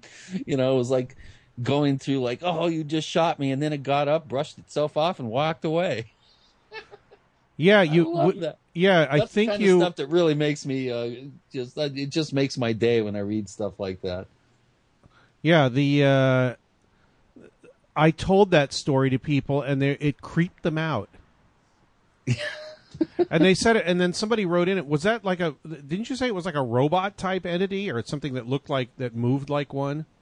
Well, yeah, there's there's been uh, reports of entities. The the Clearview case, for instance, in Colorado, was a case where you know these what appeared to be like Air Force officers emerged from a landed saucer. A guy had had some mutilations uh, fairly close to the Air Force Academy, actually, Oh, and okay. uh, and he the, rancher had seen these weird blinking boxes uh, in trees on his property, and and he couldn't figure out you know what the hell they were. He was going down to get his mail, or he was going somewhere, and he saw this thing, and he he thought, what the f- hell is that? You know, he comes back and it's gone, and then this this craft lands and these guys come out and and they say something to the effect of you know well don't worry about those hairy guys uh, uh, they're under our control look and he points over and there's one there's a bigfoot standing under a tree holding one of these blinking boxes this like technological device against his chest Huh? Wait, And- when did this happen? Where? What? uh, 79. This is the Clearview case I covered in the book. And uh, he says they're under our control. See, and he had this kind of Buck Rogers type belt on, and he hits a button, and the creature like kind of spasms, drops to the ground. The box drops the box, and then he hits another button, and it comes to, grabs the box, and stands there again. I mean, some bizarre bizarre cases. And there's there's more than a few uh, you know and i do uh, we do cover them uh, uh, extensively. And you know again i have to tip my hat to david perkins for digging up these newspaper articles and and uh, you know obscure you know bits of arcana from uh, databases that uh, i've been able to coalesce into this book Yeah. Uh, my sister in law wrote a uh, uh, message. She's saying uh, uh, Chris might be interested in a book by William and Mary anthropo- a William and Mary anthropologist, How Animals Grieve. Yeah, I, I have heard of that book. I have not read it, but um, yeah, uh, animals, I think, have a more evolved social structure than uh, the average We- person yeah, would, give 'em would credit. suspect. You know, which in, includes obviously, you know, uh, grieving. So the, it's almost suggestive of, of some sort of emotional uh, reaction to adverse conditions, the death of of, of uh, progeny, that sort of thing. And Yeah. uh, there's there's cases, uh, you know, from Ontario and and from uh, in in other cases in Canada, where uh, you know we have cows that that give birth to calves. The cows are find, found mutilated, and the calves are nowhere to be found. And then you know animals are surrounding them and, and like caring for the calf. And then then the calf shows up mutilated. It's almost like they knew something was going to happen. Um, you know there's they're few and far between and they're not well documented in some some cases because people don't normally think about you know this particular element when they're dealing with the loss of you know an investment you know which is basically what we're dealing with here is ranchers losing you know a thousand bucks at a pop uh, Yeah. when they find an animal strangely slain so More than that, i think actually. their their their their focus is on on more you know financial concerns but but every every so often you see these kind of weird descriptions of animal behavior, uh, especially among cows. And cows have been bred to be dumb.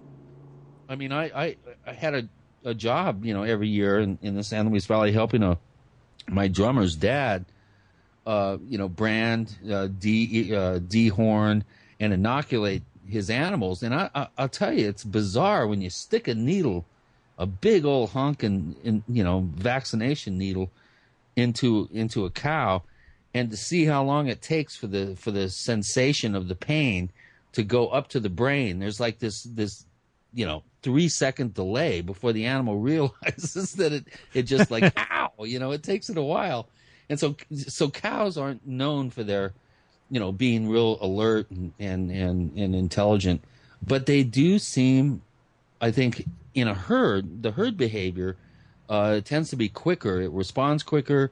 It has, uh, it seems to have purpose. It seems to have some sort of emotional quality to it. And this is something that you rarely uh, hear about, especially in, in the cattle mutilation realm. Uh, the reason why I used a Pyrenees dog as my lead investigator on my cases is, is very simple. I think animals can tune in on certain elements of an environment that people don't normally pick up on, and that's why whenever I went out on cases, I had my brother's Pyrenees with me, and I would always introduce him to the case first and, and really carefully observe how he went around the site, how he responded to the carcass, where he, he found possible evidence of coyotes because he'd always pee there, you know, he'd always urinate and mark his territory where the coyotes did. And it, it was very simple for me to find out where the coyotes came in, uh, you know, how they approached the animal if they did. Um, and, and, you know, it would take a long time for me to, to, you know, ascertain these, uh, these details just by walking the site myself or with other people.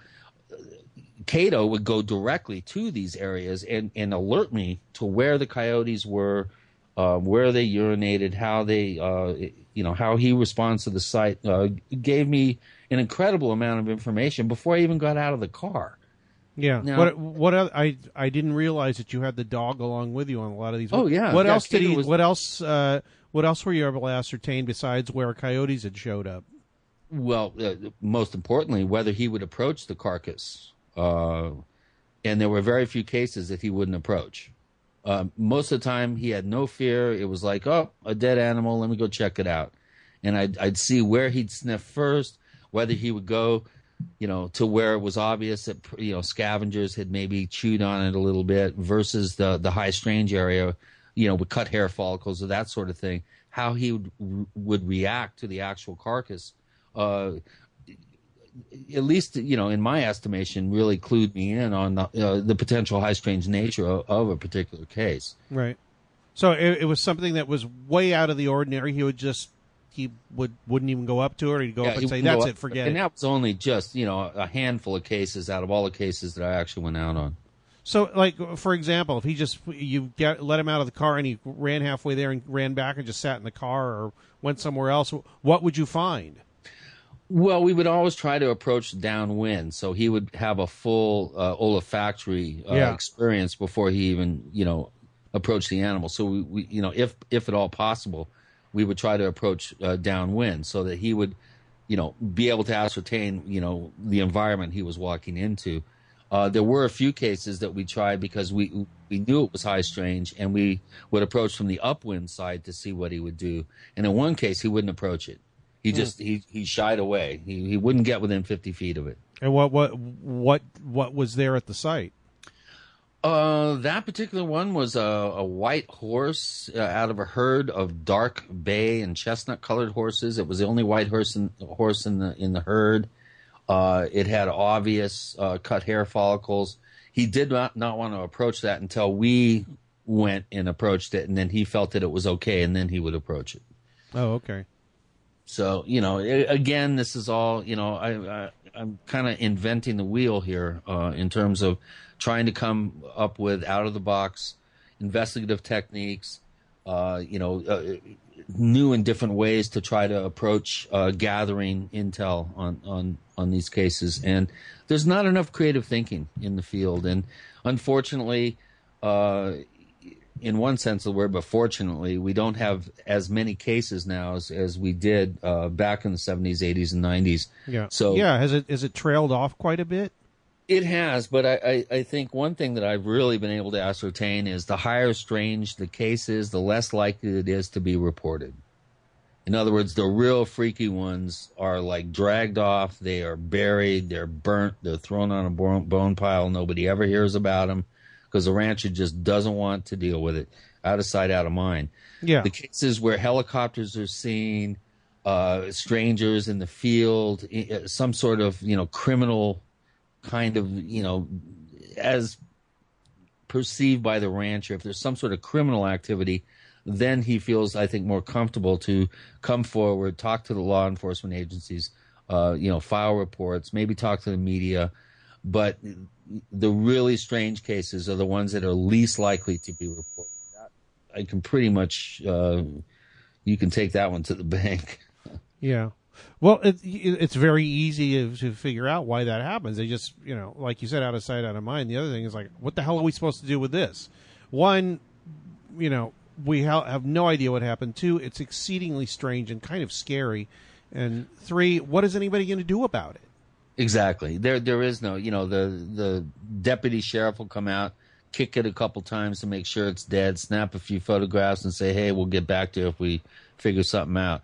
And, and because you know, for 35, 40, 45, 50 years, you know, this thing has just burbled underneath, uh, you know, the surface of the ranching community. Ranchers are smart enough now to know that all they're doing is opening up Pandora's box for a world of hurt if they, you know, in grief if they if they go public with these things. And generally, the ones that do go public with this stuff, uh, especially in southern Colorado, tend to be kind of questionable uh, types that maybe want some publicity or, you know, have this kind of weird sort of, you know, idea that, you know, they want to, you know, promote some sort of foregone conclusion. And a lot of these uh, cases that have been occurring, not not all by any stretch, but but a number of cases that have been occurring in the last four or five years have been obvious to me, obvious scavenger, uh, mundane, you know, misidentified scavenger action or purposefully misidentified scavenger action uh, in a few cases. Uh, just kind of a lust for publicity, get your get your name in the paper, and unfortunately, uh, some investigators who go out there, they don't investigate the rancher. They're, they're solely concerned about the cow. Ah. I like to find out who this guy is. Has he ever been, you know, uh, maybe implicated in some insurance fraud, for instance, uh, which which is a you know, it's kind of an element that isn't discussed much, but it is uh, a possible explanation for some of these cases. Most of these animals are not insured, but a few of them are, and occasionally, if an animal dies, if you know, if somebody can come up with a, a criminal, uh, you know, scenario, then there's a possibility they can get reimbursed for the cow. Uh, it's really complicated, you know, Yeah. and and investigators really need to cover their bases. They need to do background uh, checking on people. We've had a number of cases in southern Colorado that have uh, been reported by ranchers that have questionable reputations in the ranching community where they live, and uh, none of this was ever even considered by the investigator uh, in one, you know, several several cases, and and it, it just was an uh, it, it created a platform to promote foregone conclusions that we talked about before. Yeah, it's um, you, you never know what you're getting into, and uh, yeah, it's funny because nobody really checks up on the person. I never really thought about that. They're so interested in their agenda that whatever fits into that agenda, they're just going to accept, and it, you know, and anything that just sounds weird, just it just falls off the table for people. Exactly. Well, some of these cases that have occurred down around the Trinidad area feature ranchers that have very, very questionable reputations in their ranching community, and uh, are not taken seriously by by their fellow ranchers. And uh, you know, you could toss around terms like grandstanding, uh, you know, just lust for publicity, those sorts of things. Oh, uh, are you going to bring a TV crew down? You know, that sort of thing. And you know, I, I, I think it it really, if you want to be taken seriously as an investigator, as a researcher, you have to cover your bases. You have to do the legwork. You have to make the phone calls. You have to look into people's backgrounds. You know, a classic example of that in the UFO realm would be the Tim Edwards uh, Salida footage uh, from 1995, that incredible daylight footage uh, that he was able to to snap. I stayed away from that case for almost a year because I was checking him out. Yeah, You know, I did not want to get involved. As soon as the media gets involved or some other investigator gets involved, I don't I don't enter into the picture. I start doing the you know, the backgrounding and and and look into into whomever the the persons of interest are in this uh, particular you know realm and and and really try to get a, a, a psych profile on on these people right. and the the vast majority of the cases that I investigated did not have anything to do with any sort of questionable agendas on the on the fact of the ranchers. You know, in, in terms of the ranchers' uh, motivations, uh, you know, ninety nine percent. Only a few cases really came up where, you know, I felt that there was some you know questionable motives uh, at work and and these tend tended to be after the media got involved and then you know the ball got rolling you know publicity wise Yeah, and then people start you know kind of glomming onto the thing but you know when a case comes out of nowhere boom and you know a guy reports uh, an animal mutilated you, you have to kind of wonder. Well, you know, it's kind of weird. Usually, these cases aren't standalone. Um, so, you know, I, I, I think any investigator or aspiring investigator should be really wary of uh, cases that come out of the blue like that. And uh, you well, know, you had an I- added uh, uh, bonus as uh, when you were doing your investigation because you lived out there, so everybody kind of knew you. Well, Not kind of, they did know you. Well, they knew who I was, but most importantly, law enforcement uh, Yeah. trusted me, and and and and I was called in uh, to a lot of my cases by by law enforcement, and and and you know they kind of did it because they they didn't want to you know tie up their time investigating something they knew darn, darn well wasn't going to get solved, and uh, and they would say, hey, you know, we heard about this, uh, you know if if you still got the funding to do plant and soil sample testing, forensic testing, man, it would be great if you could help out with this. And you know, it it's creating a um, Community, maybe. well, yeah, a community, but also creating a, A network, of yeah. trust. Uh, you know, with the ranching community, you have to be in a position where you're not going to be publicizing these things uh, for self-aggrandizement, touting off your theories to the media, bringing in TV uh, crews and all this.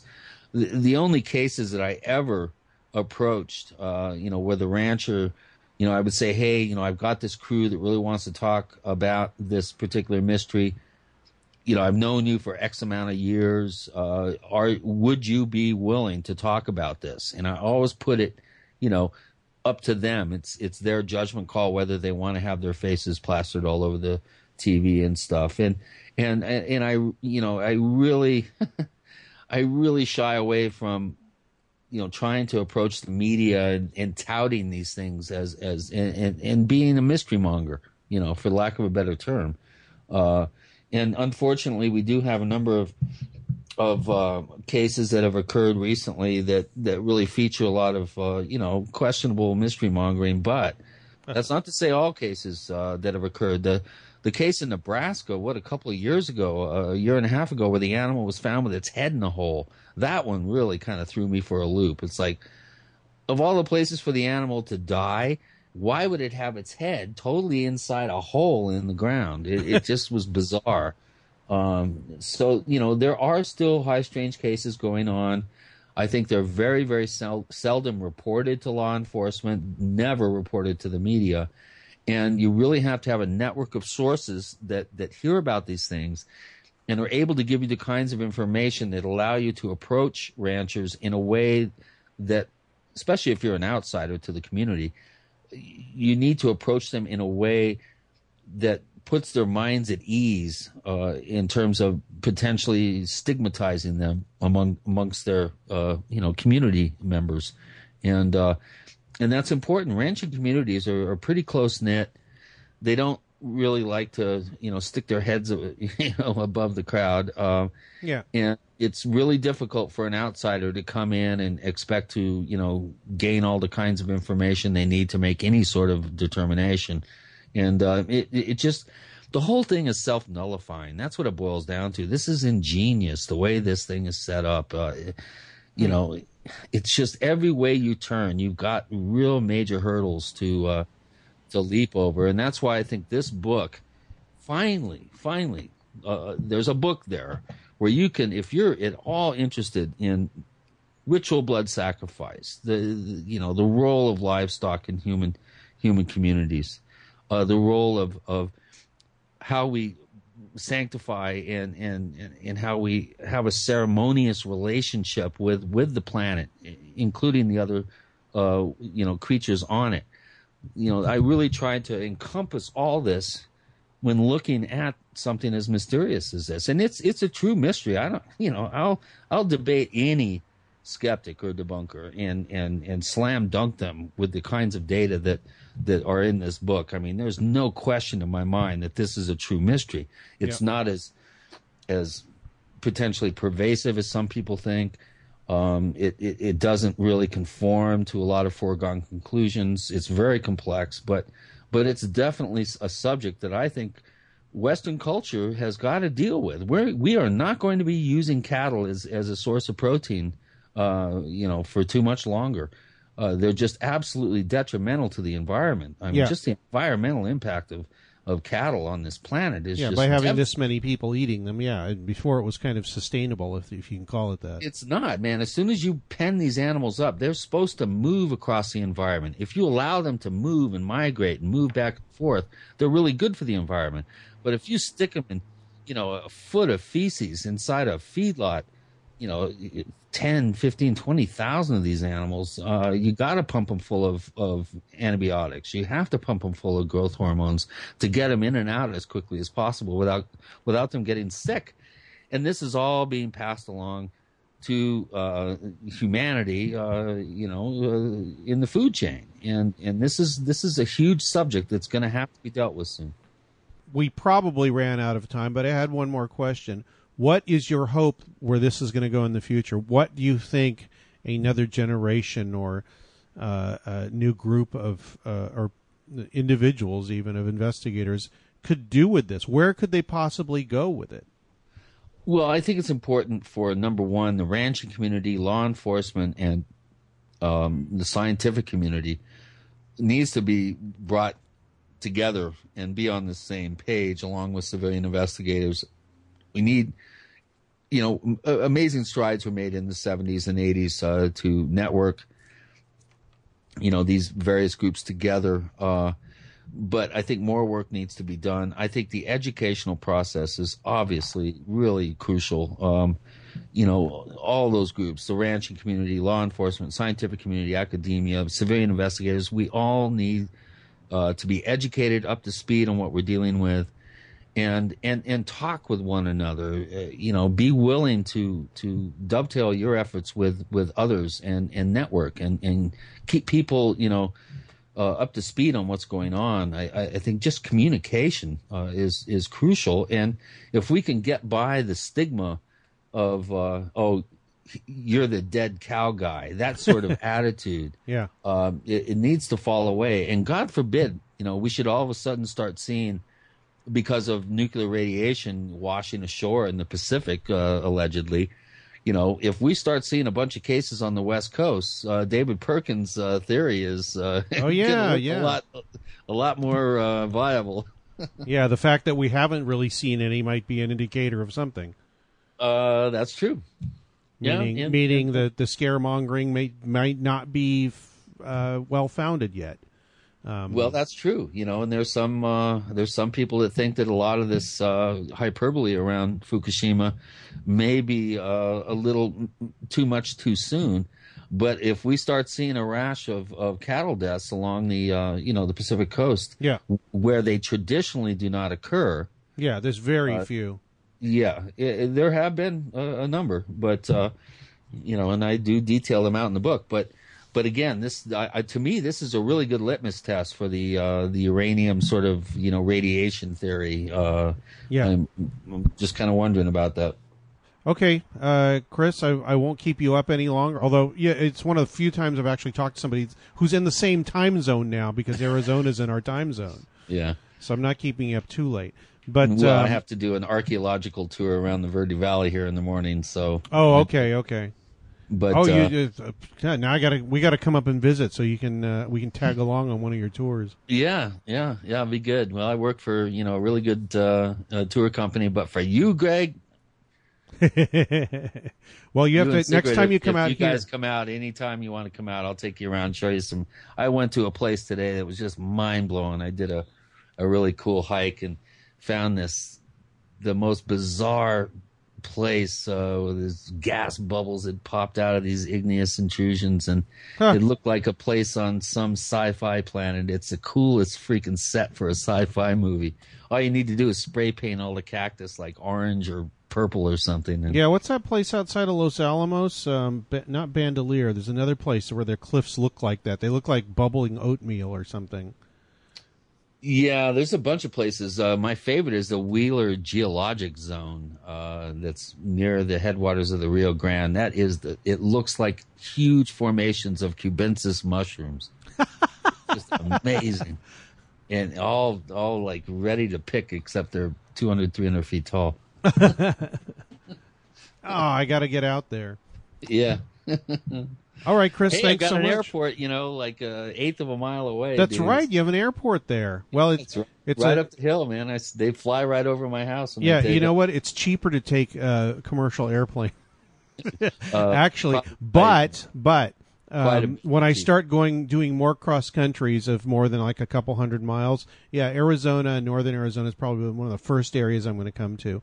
Yeah. Um, I would like to fly around, you know, Sedona for for example. Oh, yeah. Oh, yeah, Yeah. absolutely. So anyway, uh, Chris, uh, one, thanks so much for being on the show, and Well, thanks uh, for having me, Greg. It's all like I said, my favorite show. Uh, anytime you want me, I'm there. all right. And you know what? Sometime uh, we'll do a show, and we won't talk about cattle mutilations at all. Okay. Well, we've had a few of those, but uh, I think we have, or maybe not even paranormal stuff. Just talk about archaeology and about the Southwest and about you Oh, know yeah. You living in it for so long and your impressions of being you know transplanted. But you you know you basically native. You've been there most of your life now. I think. well, it's uh, half see, more than 23 half. years. Yeah. Yeah. yeah, it's been a while. and because I'm always up for talking to people about uh, anything else on the show, just to see if I can hold my audience. Like, oh, he's not talking about UFOs. Forget it. So, Yeah, I know the feeling. and that, and uh, how uh, do I have to order a copy of the book? No, uh, as soon as I get uh, as soon as I get all my orders filled, uh, you uh, obviously are on, on the short list to get your own own copy. Okay, because I can't even remember what I wrote anymore, and I want to look at the I want to look at the final form, and what I saw, it didn't have any illustrations in it, or hardly any of them. Oh yeah, yeah. No, there's there's tons of pictures, uh, including the Pennsylvania c- cave creature, this weird scorpion Excellent. Claws with a skeleton, bizarre. All right, uh, uh, crypto and some porno. pictures of Linda Howe when she was like uh, in her thirties.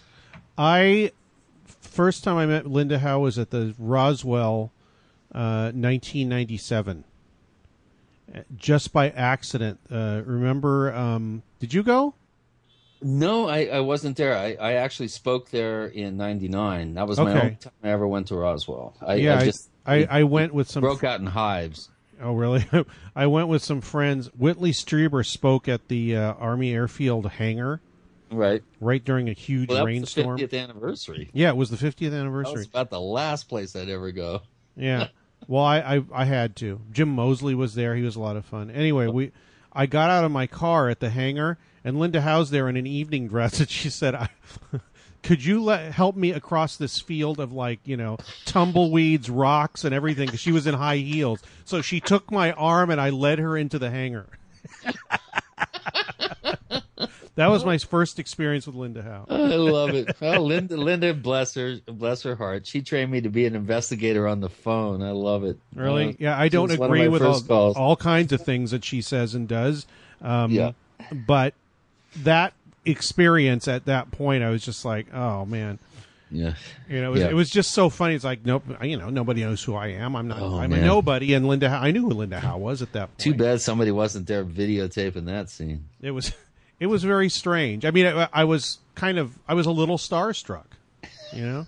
So Yeah. Well, at the time, I didn't know that she was any, anybody in important, but man, she uh, she gave me a crash course. Of, uh, you know, just a, a series of very long phone calls. She yeah, pretty much trained me how to inve- you know to to interview people. She's very good at interviewing people, and, and I got yeah, a lot exactly. of my, I will my tricks and, and, yeah. and stuff and, and pointers from her, and I'll I'll always be grateful for that. yeah. Yeah, that's her background. Anyway, uh, thanks so much, Chris. Talk to you Cool, soon, man. And my I'll have this posted. And, uh, can't wait to get out there. I, I should be out there in June, uh, possibly July, so I will uh, touch bases. Yeah, please, and I'll take you on the Weird LA tour that I take people on when they. Oh, that would be great. I'd love it. All right. All right. Thanks so much, Chris. Talk to you soon. Okay, cool, man. Bye. Bye. All right, Chris O'Brien. Uh, the new book is Stalking the Herd.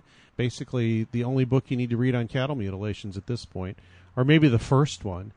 Radio Mysterioso ends its broadcast day.